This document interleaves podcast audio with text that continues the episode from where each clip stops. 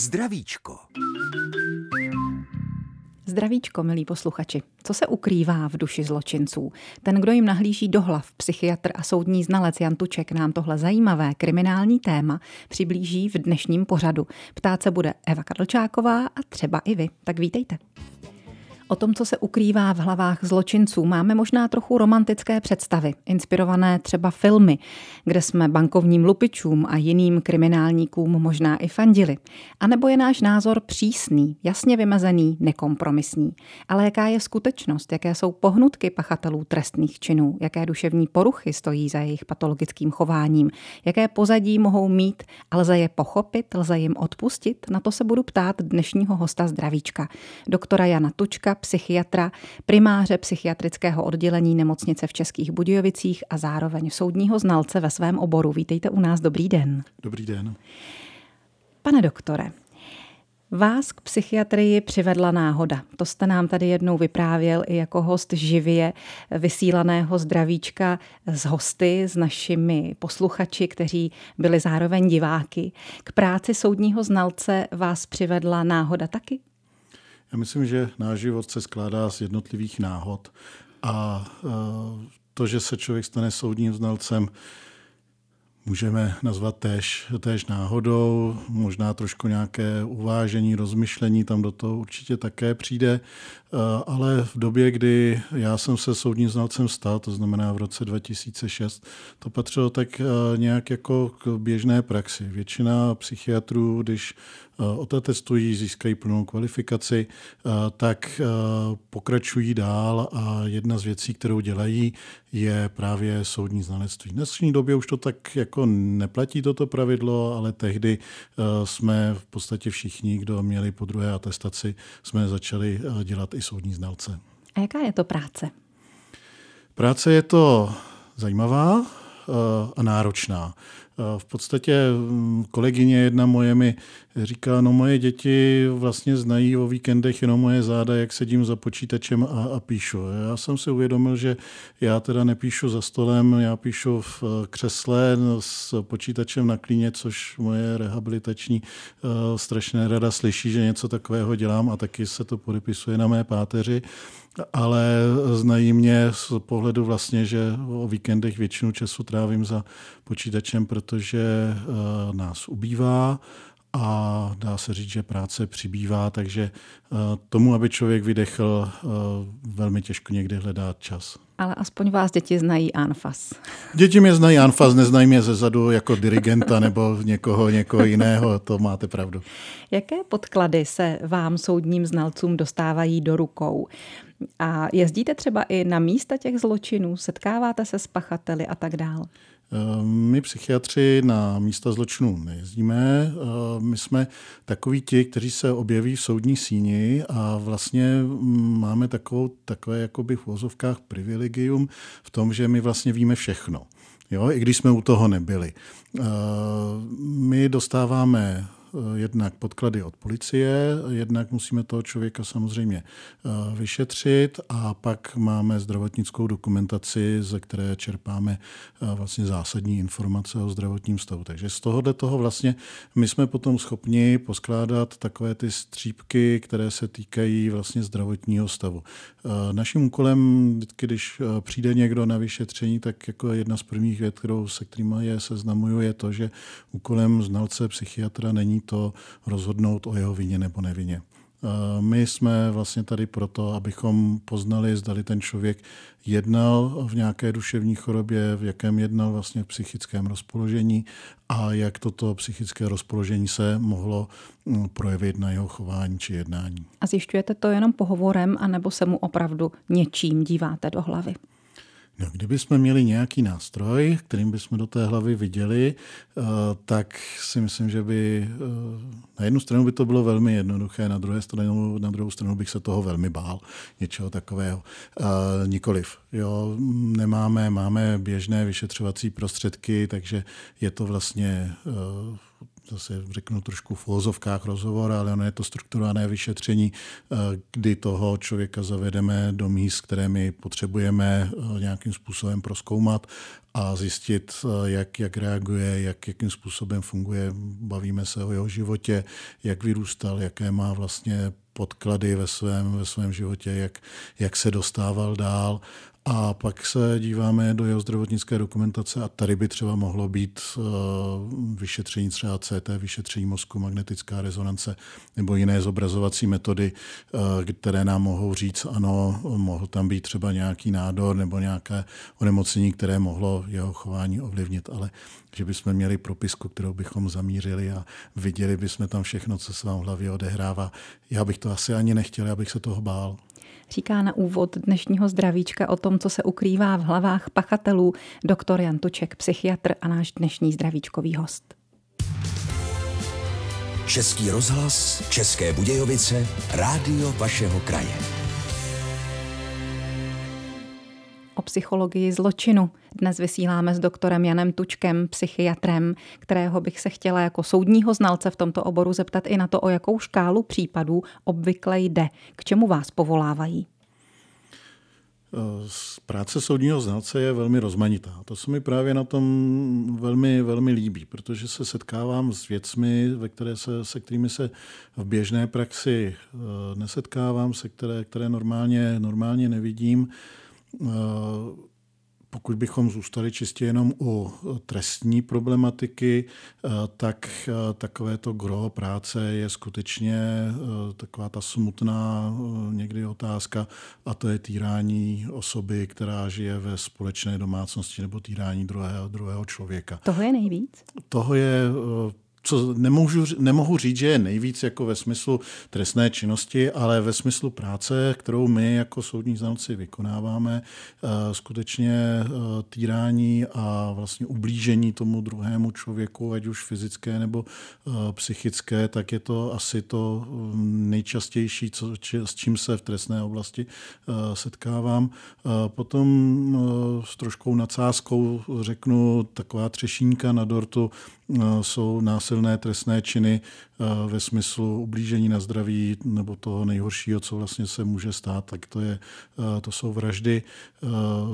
Letošní rok nebyl, nebyl tak jako mm, plodný na, na, to, na tento trestný čin, tak jak to bývalo v minulých letech, ale i to je věc, za kterou se jako soudní znalec, psychiatr, psychiatr setkávám a pak jsou to různá zneužití, e, ať už se týká třeba finančního e, nebo zneužití e, podepsání nějakých smluv, kde to může být jak na té trestné rovině, tak i v občanskoprávní, v právní rovině. Takže ta škála je poměrně pestrá a vidím třeba psychopatologii, to znamená projevy nemocí, které třeba v nemocnici nevidím, protože k nám se většinou do léčby dostávají lidé, kteří už jsou nějakým způsobem zaléčení, kteří už mají svoje příznaky um, potlačené nebo upravené medikací, ať už ji užívali nebo ne.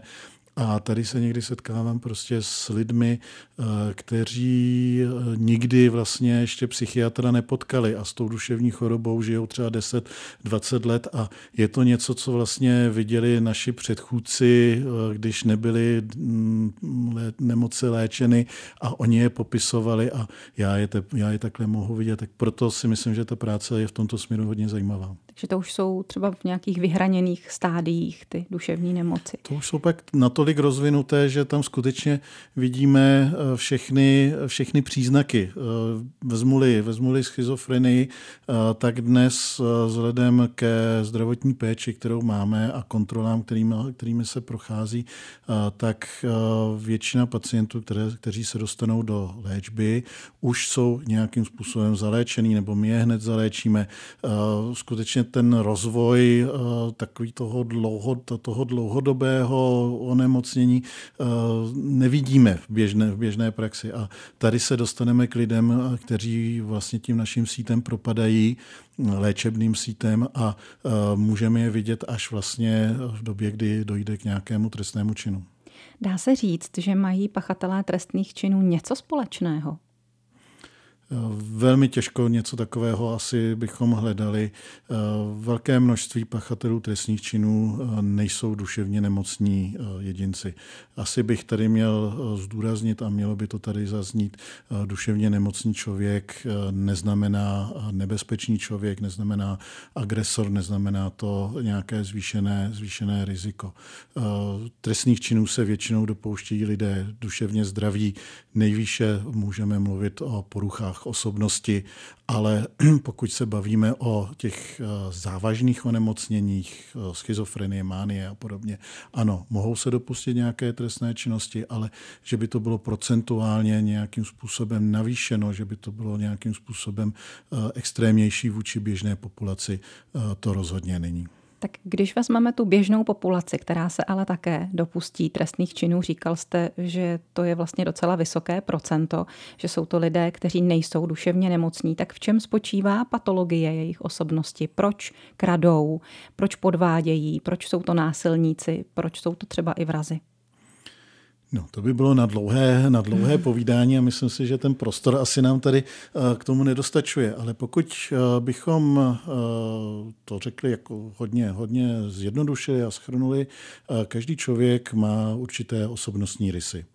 A s těmi osobnostními rysy se učí od malička žít a vycházet.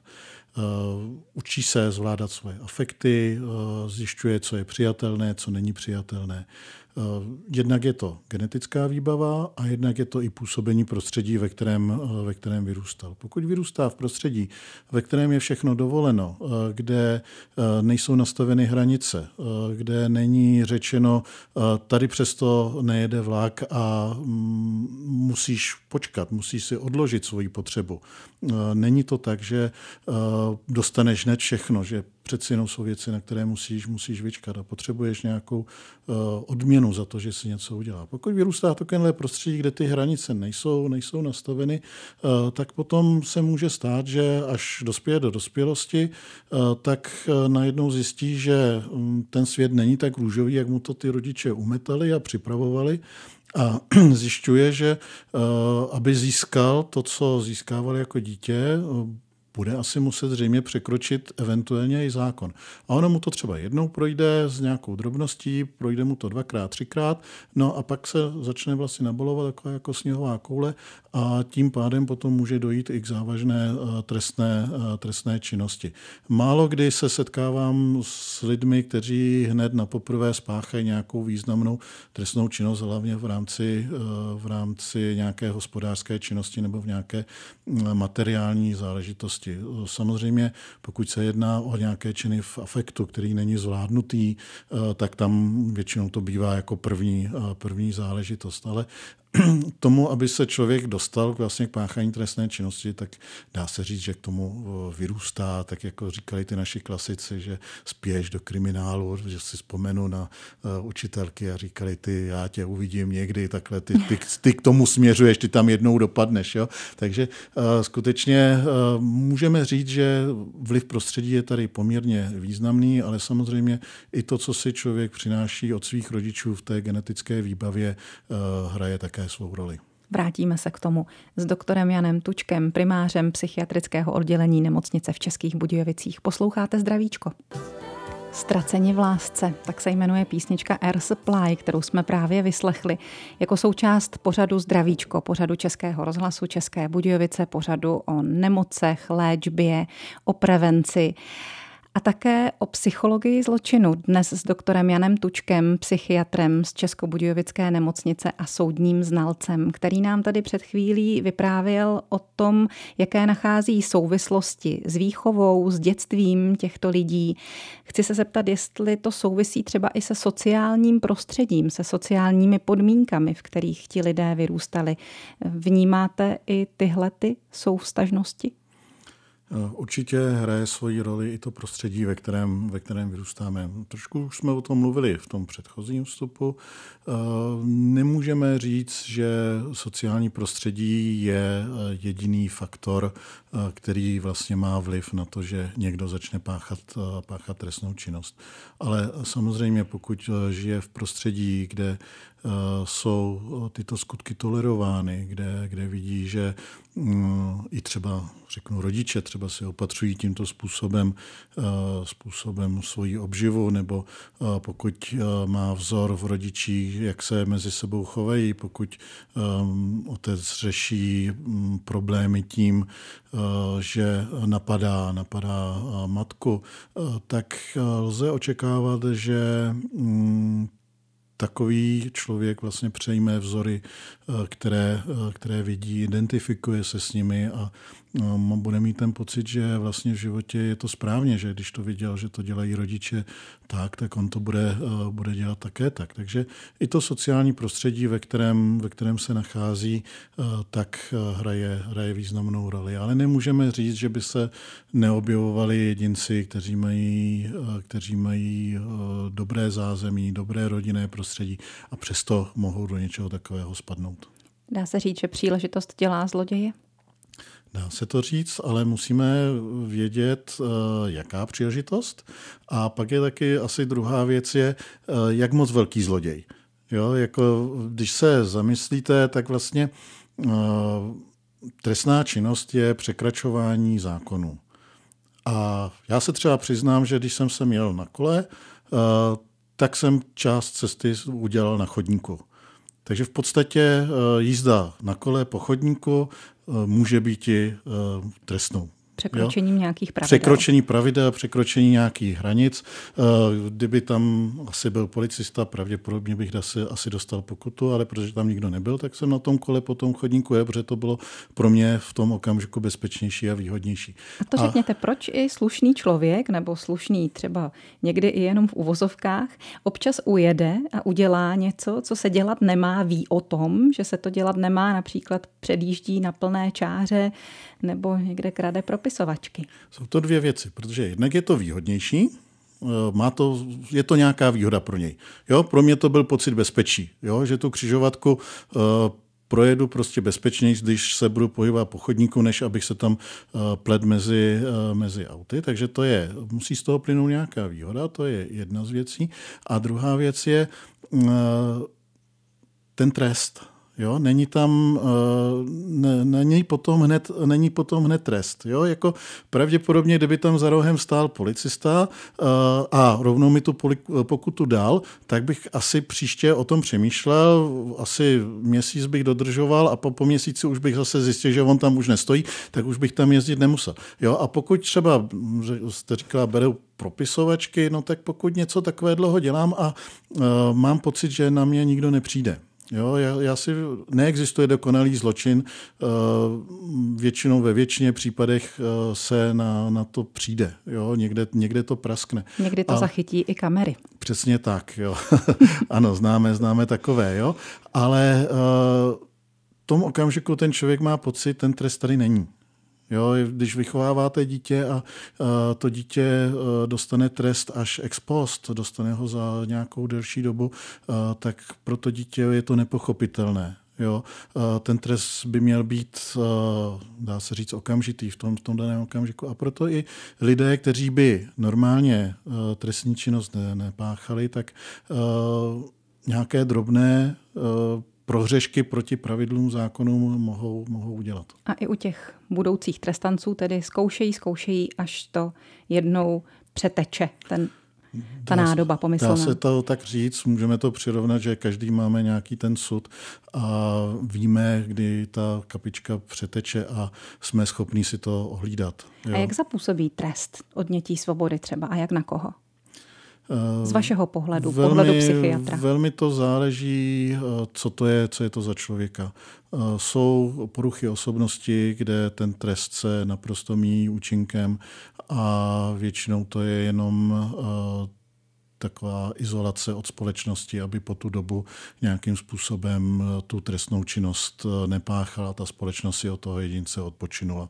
Eh, teď možná, když pokud nás poslouchá někdo z vězenství, tak nám bude volat rozhořčeně, že to tak pravda, že to pravda není, ale recidivisté jsou mezi námi, vrací se, pustí se člověk a po měsíci dvou začne tu trestnou činnost páchat. Já bych asi to spíš přirovnal ještě třeba k závislostem, kde my také vlastně toho člověka se snažíme léčit, ale on má nějakou vnitřní strukturu, nějaké vnitřní nastavení a po propuštění měsíc seká latinu a znova začne pít. A tak stejně to má nastavený i ten zločinec v uvozovkách zase, nebo ten člověk, který byl spáchal tu trestnou činnost a vrací se eh, po měsíci dvou, zjistí, že uh, ano, budu-li chodit každý den 8 hodin do práce, uh, po celou dobu, tak si vydělám to, co jsem třeba tou krádeží byl schopný uh, mít za hodinu a mohl jsem, mohl jsem žít úplně, úplně jiným životem. Takže uh, to vnitřní nastavení toho člověka je v tomto směru, uh, směru jiné říká doktor Jan Tuček, náš dnešní zdravíčkový host. Chcete-li, zavolejte mu na číslo 22 155 44 11 své dotazy, anebo je můžete posílat na e-mailovou adresu zdravicko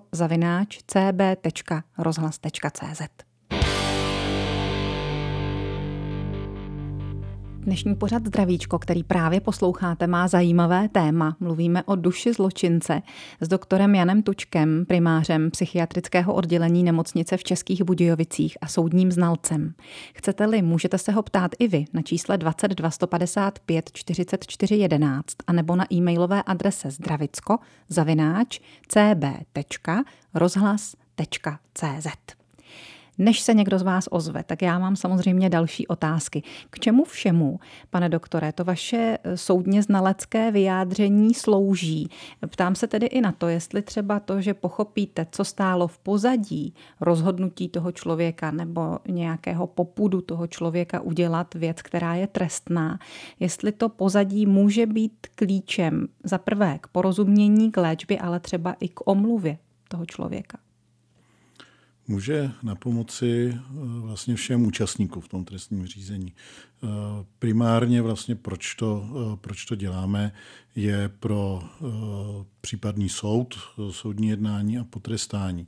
Protože pokud prokážeme duševní chorobu, a prokážeme, že to jednání bylo v rámci duševní choroby, tak ten jedinec je vlastně nepříčetný a to znamená, že není eh, trestně odpovědný a není potrestán vlastně za ten, eh, za ten svůj čin ve smyslu trestu, ať už podmíněného, nepodmíněného nebo jakéhokoliv jiného trestu. Takže vlastně tímhle tím sloužíme soudcům a vlastně orgánům činným v trestní řízení, vlastně na té druhé straně eh, té barikády, kdy jim říkáme, ano, tenhle ten člověk udělal ten svůj čin v nějaké, v nějaké duševní, závažné duševní chorobě, která vedla k jeho eh, takzvanému vymizení jeho rozpoznávacích ovládacích schopností, tak jak to vlastně správně má být. Tu nepříčetnost potom stanovuje soud. Teď mluvíte o něčem, co většinou bývá veřejnosti negativně přijímáno, negativně vnímáno. Jak byste vysvětlil lidem, že ta nepříčetnost může eh, omluvit toho trestance, který třeba i, nebo trestance ne v tomto případě toho, kdo byl prostěn eh, té viny. Eh, takže jaké nemoci mohou stát třeba i za tou omluvitelnou vraždou? Já bych asi nepoužíval termín omluva, já bych eh, tady použil eh, vlastně ten výraz toho, že je to něco, co ten člověk nemohl v, tém, v tom daném okamžiku zvládnout, ovládat.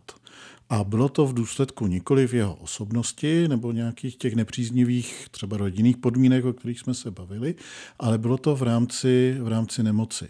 To znamená, ten člověk byl nemocný a to, co udělal, byl projev jeho choroby. A souvisí s tím potom tedy třeba nařízení léčby? Eh, samozřejmě. Eh, pokud řekneme A, to znamená, ten člověk je nemocný a není odpovědný za to, co udělal, tak pak musíme říct B. A na to také náš vlastně trestní řád a naše, naše soudnictví myslí a vlastně nařizuje potom ochranou léčbu. A někdy ta ochranná léčba může být i třeba delší, než by třeba byl ten trest. Jo, může trvat skutečně do té doby, než ten člověk řekneme ne, že je vyléčitel, vyléčený, protože řada duševních chorob nelze, nelze úplně vyléčit, ale pokud eh, do té doby, než eh, se řekne, že je, není, není už pro tu společnost nebezpečný a že teda jeho pobyt na svobodě už potom může být, i, může být i v pořádku. Takže nastupuje ochranná léčba a pokud řekneme, že ten člověk je skutečně tak vážně nemocný, že s tím nic nejde udělat, tak existují takzvané detenční ústavy, a do těch detenčních ústavů vlastně jsou umistováni eh, jedinci, kteří nejsou, nejsou léčitelní a vlastně jsou tam v podstatě eh, dá se říct, skoro na dosmrti. Samozřejmě má to určitá pravidla, určité podmínky, každý rok jsou přeskoumávání, zda ta detence ještě oprávněná není. Je tam spousta, spousta takových jako detailů, které v tom hrají svoji roli, ale pokud se dostane do, detenční, do, de, do detenčního ústavu, tak v tom detenčním ústavu zůstává velmi, velmi dlouho. O jakých duševních nemocech nebo deviacích tady teď mluvíte? Mluvíme hlavně o schizofrenii, mluvíme o bipolární bipolární afektivní porušení v manických stavech, i když tam to není zase až tak moc časté, a těžkých poruchách osobnosti, eventuálně závislostech. Říká doktor Jan Tuček, náš dnešní zdravíčkový host, kterého se můžete taky ptát, ale už k tomu máte poslední příležitost na čísle 22 155 44 11 anebo na e-mailové adrese zdravicko zavináč cb.rozhlas.cz. Je před námi závěr dnešního zdravíčka s doktorem Janem Tučkem, psychiatrem a soudním znalcem ve svém oboru o psychologii zločinu. Já jsem začala naše povídání tím, že pro nás někdy může být i přitažlivá, že jsou případy, kdy zločincům třeba ve filmu fandíme. Může to tak být i ve skutečnosti. Mohou být pro nás ty jejich patologické osobnosti něčím magické? Určitě ano. Vemte si, kolik eh, žen píše eh, zločincům do vězení, eh, pak jsou se s nimi i ochotné scházet, ví o tom, že je to třeba odsouzený vrah, i si ho vezmou, i si ho vezmou za manžela. Já bych byl vždycky velmi opatrný a měl bych z toho osobně, osobně strach, ale něčím mm, vlastně přitahují, nás přitahují takovým tím asi zřejmě schopností překročit něco, co, eh, z čeho já třeba mám strach a sám bych eh, do toho, do toho nešel. Takže uh, určitě nás to fascinuje a vemte si, kolik času v televizi, ve sdělovacích prostředcích je vlastně věnováno eh, násilným trestným činům. Eh, člověk eh, vlastně nemůže televizi otevřít, aniž by tam byla kriminálka ten den. Jo?